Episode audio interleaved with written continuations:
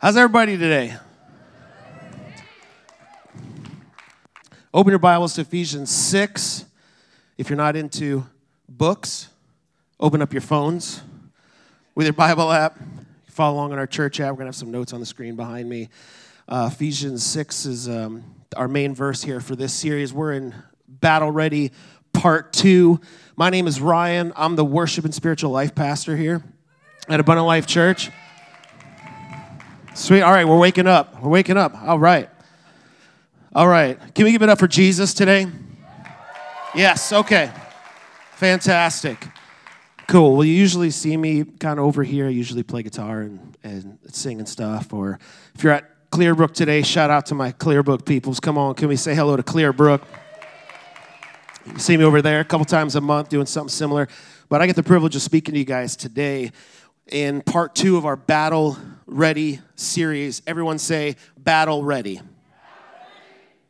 That's pretty good. Battle Ready.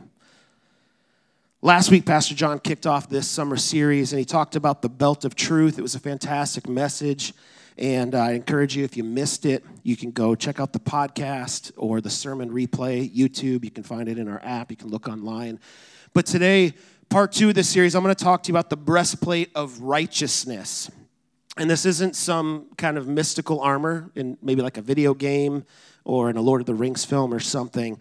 Um, but this is the second piece of the armor of God that's been described by Paul in Ephesians chapter six, verse thirteen. Ephesians six, if you're there, say, I'm there. Therefore, put on the full armor of God so that when the day of evil comes, you may be able to stand your ground, and after you have done everything, to stand. Stand firm then with the belt of truth buckled around your waist with the breastplate of righteousness in place. And we're really going to zero in on what this means here with the breastplate of righteousness in place in verse fourteen. Now you can flip back two chapters to Ephesians chapter four because we're going to get there in a few minutes. But this part of Ephesians where Paul's talking about it closely resembles something that the prophet Isaiah uh, used to describe Christ, the Messiah, in Isaiah fifty-nine. And he said he put on righteousness as his breastplate and the helmet of salvation on his head. He put on the garments of vengeance and wrapped himself in zeal as a cloak. So God described himself through the person of Jesus and the redemption of sinners as also putting on this breastplate of righteousness. And over and over in Scripture, we see that people that call themselves Christians, people that are believers, that we are charged with being like Christ. We are to imitate Christ, and the very name Christian is synonymous with being of Christ or like Christ. So for Paul, then, to charge us in putting on a breastplate of righteousness is not just some random thing. It's not like he was trying to think about the spiritual battles we fight and just thought, eh, righteousness, that sounds good. No, this came from Isaiah, and he knew that in Christ being described this way by God through that prophet, knows that if we are going to be imitators of Christ, then we ourselves must put on righteousness as a breastplate. You guys with me? God is infinitely righteous. And I feel like with, with righteousness, I want to get into this and, and what this means, because I feel like it's one of those topics maybe that, that can be kind of a far-off, aloof thing, like, oh, righteousness, that's cool, what is that? We're going to get into that. But God is infinitely righteous. He is morally right and just, free from guilt, sin, or stain, but we are not. That's not us. That's God. So if we're going to be like Christ, how could we possibly take on righteousness? And I want to answer that question as we get into things today. But before we get there, and I feel like the best way for us to move forward is to gain some understanding to what righteousness is. Okay? So I described God as being righteous by definition, but for us in particular, what does righteousness look like? And so Alexander McLaren, scholar, and he studied theology, he said righteousness is manifested in character and in conduct. And I feel like that was like the best way for me to kind of bring things together as describing righteousness from the context of humanity. And I want to zero in on that. So character is the mental and moral qualities distinctive to an individual. And conduct is the manner in which a person behaves, especially in a particular place or situation. Now, I want to say this now, and I'm going to say it again later. Your character and your conduct are not what get you into heaven. I want to be very clear about that. Your distinctive qualities and your behavior doesn't bridge the gap between you and God. Only Jesus does that. You can't save you. Only Jesus saves you. So when we're talking about righteousness, we're not talking about salvation in particular. But Paul does instruct us in Philippians two twelve to work out our salvation with fear and trembling. And in the New Living Translation, it says, work hard to show the results of your salvation, obeying God with deep reverence and fear. So really, with righteousness at the core, it's a desire to obey God. And then within that desire comes evidence or the result of salvation. So the result of our giving our lives to Christ, of our salvation, need to be put on display. That's what righteousness is at its core. Character and conduct. It's about displaying the evidence of the work of God in our lives, and that is best displayed through our mindsets, our speech, our qualities, and our behaviors. So Ephesians four, told you to turn over there. If you didn't, you could do it now, but verse twenty-one says, when you heard about Christ and were taught in him in accordance with the truth that is in Jesus, you were taught with regard to your former way of life to put off your old self, which is being corrupted by its deceitful desires, to be made new in the attitude of your minds, and to put on the new self, created to be like God in true righteousness and holiness. Now, I wanted to read this out of the Message version as well, because I, I love how this kind of comes to life, and so it's a little long, so just stick with me. But it says, and so I insist... and God backs me up on this. This is Paul talking to the church in Ephesus. That there be no going along with the crowd, the empty-headed, mindless crowd. They've refused for so long to deal with God that they've lost touch not only with God but with reality itself. They can't think straight anymore. And feeling no pain, they let themselves go in sexual obsession, addicted to every sort of perversion. But that's no life for you. You learned Christ. My assumption, pardon me, is that you have paid careful attention to him, been well instructed in the truth, which Pastor John touched on last week, precisely as we have it in Jesus. Since then, we do not have the excuse of ignorance. And I want to pause there because we often claim ignorance in times where we're actively living in sin or when we mess up. Like, I didn't really know better. We can't be a believer and use ignorance as a justification. Because in Christ, through the power of the Holy Spirit, we have an internal guide. We have someone walking alongside of us. So Paul says we do not have the excuse of ignorance.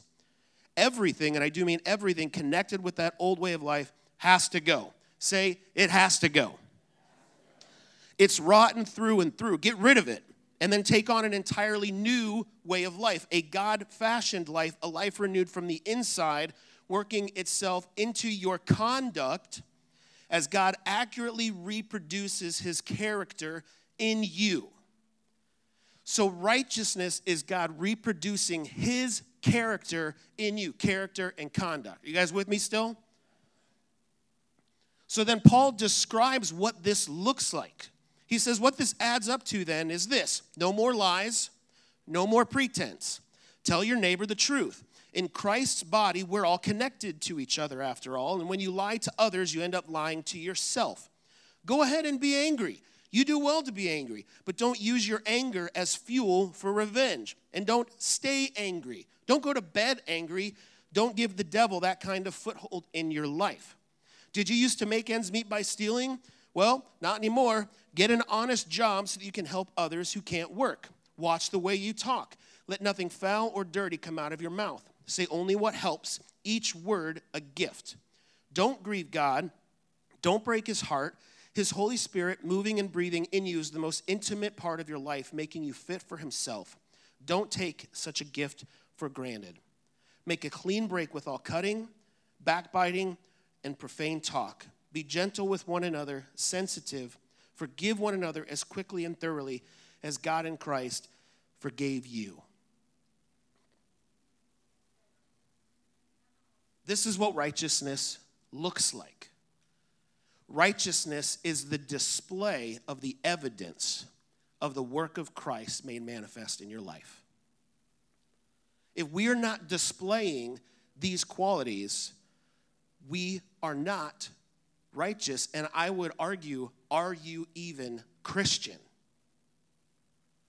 Because the idea of being like Christ is to put his character and conduct on display in our lives. So how we live each day, the decisions we make, how we treat our spouse, how we treat our kids, that should reflect Christ. And we should live like we fully understand the price that was paid for the freedom that we have in Christ. So when we're mad at our spouse, let's not yell at our spouse and like throw the kitchen sink at them. Well, don't throw anything at your spouse, but that was figurative. You, but, you know, you've been there, right? Well, you did this twelve years ago, and I'm bringing this up because I'm offended, and I get defensive when I'm put in a corner. Oh, my goodness, I'm going to start preaching. That was the old you. But putting righteousness on display, taking righteousness as a breastplate, there's a new you because of Christ. And the new you needs to wear that, to wear Christ and his righteousness as a breastplate. And when no one is around, you don't pull up pornographic sites and images on your phone or computer. Not only because it destroys your life, which it does, but because that was the old you. We're talking about the new you. And the new you should display the evidence and the work of Christ in your life. Wear righteousness as a breastplate. And when nosy Nancy or gossiping Gary says stuff about you at work, he's going to say that about me. We don't get on Facebook and post passive-aggressive comments about them.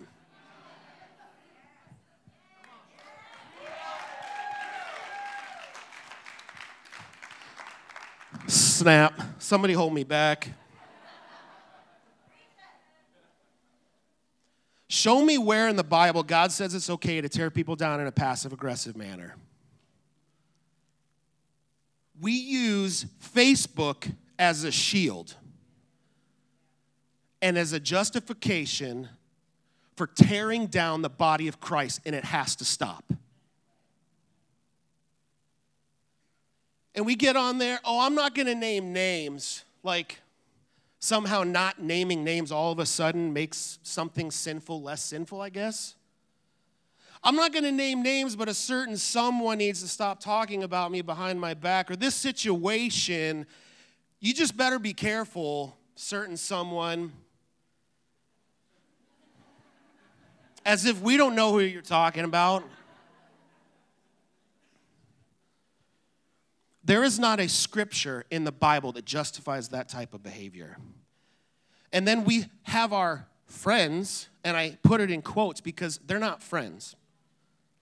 They give you like, amen, or preach, or they pop some gif on there. What you're doing is not honoring God. Because by condoning and agreeing with this kind of behavior, I'm telling you, you're not displaying the evidence of Christ or his death on the cross by tearing down the very people that he died for. Jesus died for that person. Jesus died for nosy Nancy. Jesus died for gossiping Gary. He did. And I get that you're hurt, and I get that you're offended, but there's a godly way to deal with offense. And that is not it. And I feel like I'm hanging on this for a while, but it's the very thing that drove me off of Facebook. If you look at my Facebook account over the last couple of years, aside from the last few weeks, as we're getting ready to go to Lithuania, and that's his own thing, I never post on there because I never get on there because I hate it, because all I see is drama. But I feel like we as believers, and I've seen it. I've seen it from people in this room. I've seen it from people that call themselves Christians, and it is a disappointment and a grievance to the Holy Spirit when we call ourselves Christians and get on Facebook and behave in this manner. It grieves God because it does not put on display the evidence of Christ at work in your life. And I have to remind us, that person, those people you're talking about, Jesus died for them. He bled for them. They don't need that behavior. They need love. If someone hurt you, handle it in a godly way. Show them love and show them Jesus. Instead of tearing them down, win them to Christ for Pete's sake. Man, I'm like hyped right now, but like in the worst kind of way, I feel like. That's the old you. When you are new in Christ, there's a new you. That kind of behavior's got to stop. All right, if you still love me, say amen.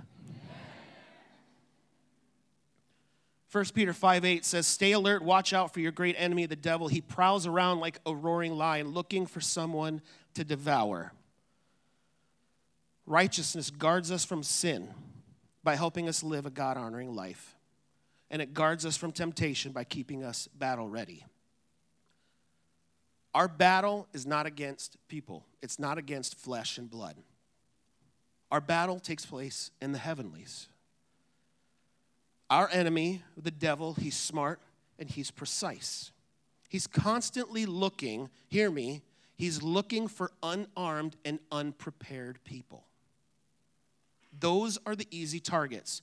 And you guys ever watch like any, you know, documentaries on like Netflix or whatever, Our Planet, Blue Planet, Planet Earth, No, Just Me? Okay. Seriously, none of you guys watch that stuff? Oh, okay, cool, all right. I'm like, I'm in my own crowd.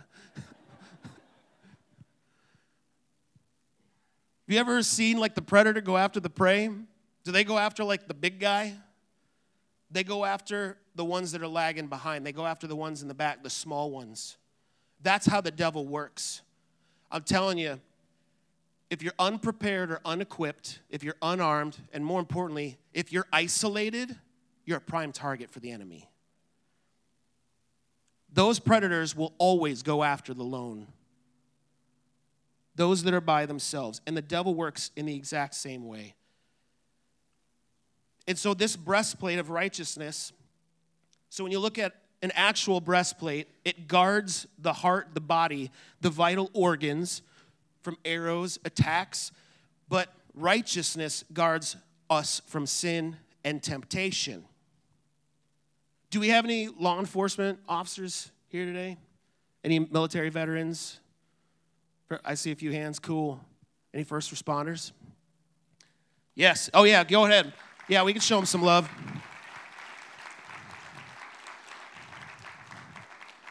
I know I can't see you guys up at Clearbrook, but just clap for them anyways because they deserve it. You guys work in dangerous jobs. When you're getting dressed and geared up for work or for the battlefield, one of the most crucial things you wear protects your vital organs. What am I talking about? Body armor, right? Bulletproof vests, might call it. I don't know, Hollywood kind of dramatizes it, but this is like a tank top, right? It's like cotton-based, maybe sixty percent cotton, forty percent polyester, because, you know, you might sweat. No, that's not right. This body armor protects them from bullets and shrapnel and other things. It would be just as ridiculous for these guys in these fields to walk out of the house and go into battle without that body armor as it is for believers to get up and go out about their day without the breastplate of righteousness. It's just as risky. You're literally putting yourself on the line. The devil is going to attack. It's not an if, but it's a when. And we have to be prepared. We have to be armed and ready. Because if we're not, he will come and he will bring about destruction. In James chapter four, he writes, so let God work his will in you. Yell aloud no to the devil and watch him scamper. Say a quiet yes to God and he'll be there in no time. Quit dabbling in sin. Purify your inner life. Quit playing the field. Hit bottom. Cry your eyes out. The fun and games are over. Get serious, really serious. Get down on your knees before the master. It's the only way you'll get on your feet. That's out of the message. God knows none of us are perfect. He knows we're going to mess up. God is not looking for perfect people. If that were the pre-qualification, none of us would qualify. He's not looking for perfect people, but he's just looking for people that are willing to own their mistakes and say, yeah, I did that. I messed up. Thank you for forgiveness, God. I'm going to put this armor back on. I'm going to head back out. The breastplate of righteousness guards our hearts and protects us from sin and temptation. Proverbs four twenty-three says, above all else, guard your heart, for everything else you do flows from it. The New Living Translation says, your heart determines the course of your life. Proverbs twenty-seven nineteen says, as water reflects the face, so one's life reflects the heart. Luke six forty-five, a good man brings good things out of the good stored in his heart, and an evil man brings evil things out of the evil stored up in his heart. For the mouth speaks what the heart is full of. What am I saying? God is concerned with our heart. He's after our heart because it's our heart that determines how we live every single day. But you have to know that if God's after your heart, so is the devil. This, this spiritual battle is fought over our heart. We have to be battle ready. We have to put on the spiritual armor and fight with spiritual weapons. As believers, our relationship with God has to be founded on something greater and stronger than a one-hour service on a Sunday morning. If this service is the only God you get this week, you are not actively preparing yourself for the battles of every single day. And note I said every single day. A Sunday morning one-hour service does not prepare you for the next six days of battle. It just doesn't. You'll lack what is needed to maintain being battle ready. And oftentimes, you know, we, we have the intentions of good things. We often have the best of intentions, like, oh, I meant to text you, or, yeah, we planned on coming to church, or we planned on coming to life through this week, something came up, or I had every intention of reading my Bible and praying today. You ever said any stuff like that? I, I know I have. You know, we often complain about not having enough time for certain things, but the reality is we, we really do. We have time for whatever is most important to us. We really do. And if you don't have time to do something, what you're saying is, that thing is not as important to me as this or as that. So we intend to do a lot, but we rarely follow through with those intentions. Why? Because our hearts are drawn to something else. Our desires lead us to do other things and to prioritize other things. This is why we need to wear a breastplate of righteousness, to guard our hearts. Isaiah twenty-nine thirteen, he says, and so the Lord says, these people say they are mine, but they and they honor me with their lips, but their hearts are far from me, and their worship of me is nothing but man-made rules learned by rote. It does us no good if we call ourselves Christians while our hearts are not near to the Lord. God is after our heart. He's concerned about our heart. And I want to talk for a moment about routine, because routines can be good and they can be bad. On the bad side, one of the traps of being so busy when it comes to routine is that we make the routine of church the center of our relationship with God. You know, we do church. You know, Sunday we get up, get our coffee, shake a few hands. How you doing? I'm fine. Liar. I know that's our go-to response. Are you really fine?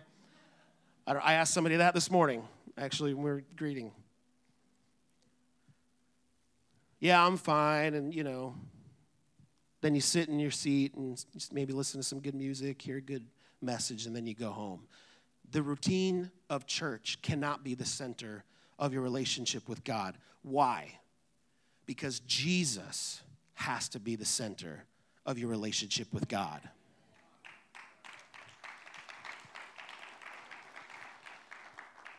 And I'm not coming against the routine of church. Like, church is a good thing, okay? Hear me. I'm not saying don't come to church. Or like, if you don't feel like it, don't come to church. That's not what I'm saying. But we can make our relationship with God about going to church or going to life group. Those are good things. But that's not the main thing. Pastor John says we got to keep the main thing, the main thing. The main thing is Jesus. Jesus has to be at the center of our relationship with God. Everything revolves around Christ. But I want you to know today, if you're here and things aren't really fine, it's okay. You're in good company, because rarely all of us are just fine. Because we all carry different burdens and struggles, but I would encourage you not to leave today the same way you came in. Jesus changes you. He wants to brighten your day. He wants to speak to you and show you how much he loves you. And he wants to make the best out of every bad situation, because Jesus saves and he heals. He sets people free. He desperately loves his children. But you need to bring your heart closer to the Lord. Bring your heart closer to the Lord. Is your heart sinful and messy? No problem. Bring it to the Lord. Jesus didn't say, get your life together and come to me. He just said, come to me. Is your heart broken and hurting? That's okay. Just bring it to Jesus. He didn't say, get yourself healthy and then come to me. He said, no, just come to me. He even said, I didn't come for the healthy, but for the sick. And so routines. Yes, routines can be bad because of the monotony of things. But routines can be a good thing as well. You know, here we're talking about the breastplate, it protecting our hearts physically, and the breastplate of righteousness protecting our hearts spiritually. Many of you know some of the difficulties I've had the past two and a half years with my health. And there was literally like an attack against my heart.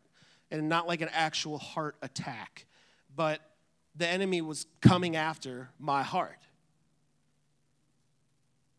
You know, I've, I got diagnosed with Graves' disease, and one of the side effects of that was putting my heart in atrial fibrillation, which is, you know, basically, you know, your heart normally beats, you know, kind of like this, and the top portion of my heart um, was not beating like this. The bottom was, but the top was just doing this the whole time. And I was in early stages of heart failure, and I was high risk for heart attack, which is weird when you're thirty-six, or I was thirty-four at the time. To be like, yeah, you're high risk for heart attack. That's weird. And that's difficult. One of the other side effects of this is that it led to a leak in one of my valves, the mitral valve. And the, it was a pretty severe leak. And the cardiologist told me, you're probably going to need valve replacement surgery. Nobody wants to have heart surgery. The thing for me in hearing this information, it was difficult because your life expectancy changes when you go into these types of procedures. I feel like I'm pretty young and I've got a lot left to live for, and I love my girls, and the last thing I want to think about is that because of whatever situation is going on that I may not be here for them. The enemy was literally coming after my heart. So again, coming back to routines, routines can be a good thing. The routine of church, the routine of a quiet time, the routine of praying and talking to Jesus, my Savior and my healer, is what got me through these last two and a half years.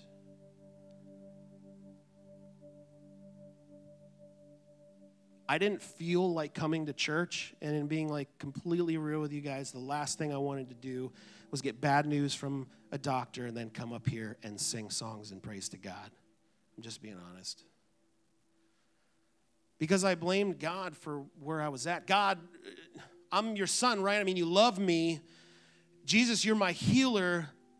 But I feel like I'm literally on the brink of death in some of these moments. You know, I wear a watch that tells me what my heart rate is. I can feel it fluttering like it's going to pound out, out of my chest. And, hearing words like heart failure and heart attack and it's just, you know, and, and valve replacement surgery. God, where are you?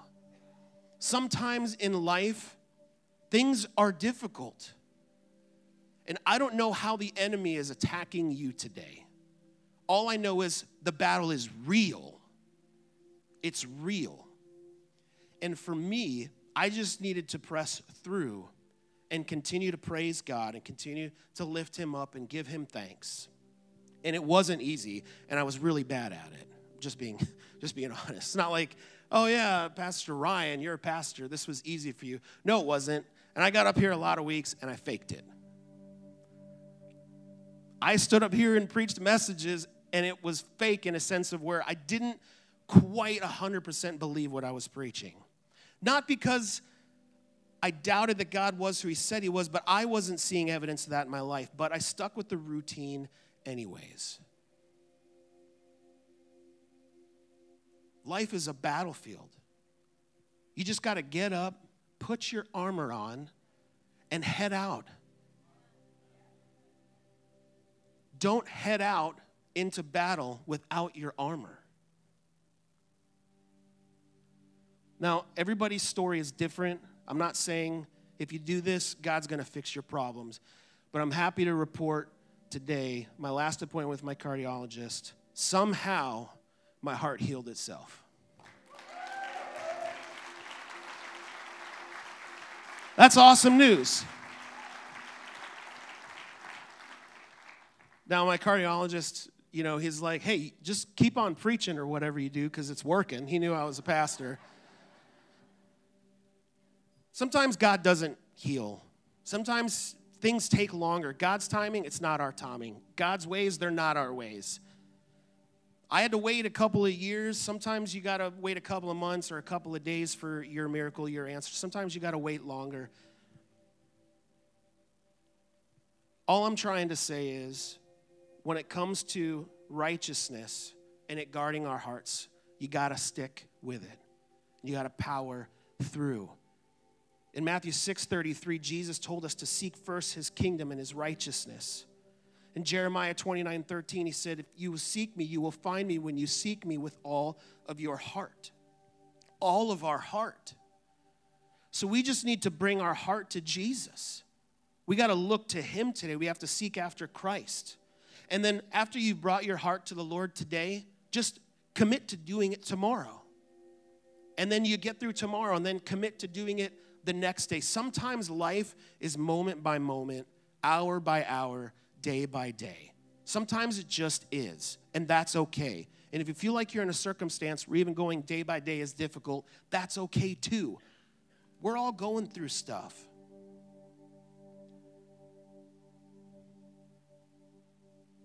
Jeremiah twenty-three six, it says, this is his name whereby he shall be called the Lord our righteousness.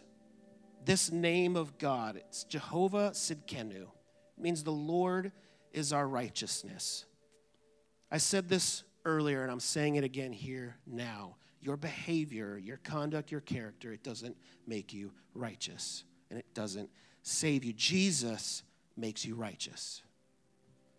Jesus is our righteousness. In Romans three, Paul tells us, apart from the law, the righteousness of God has been made well known, to which the law and the prophets testify. This righteousness is given through faith in Jesus Christ to all who believe. There's no difference between Jew and Gentile, for all have sinned and fall short of the glory of God. All are justified freely by his grace through the redemption that came by Christ Jesus. God presented Christ as a sacrifice of atonement through the shedding of his blood to be received by faith. And he did this to demonstrate his righteousness. Because in his forbearance, he had left the sins committed beforehand unpunished. He did it to demonstrate his righteousness at the present time, so as to be just and the one who justifies those who have faith in Jesus. Jesus is our righteousness. And Jesus makes us the best version of ourselves. Jesus saves.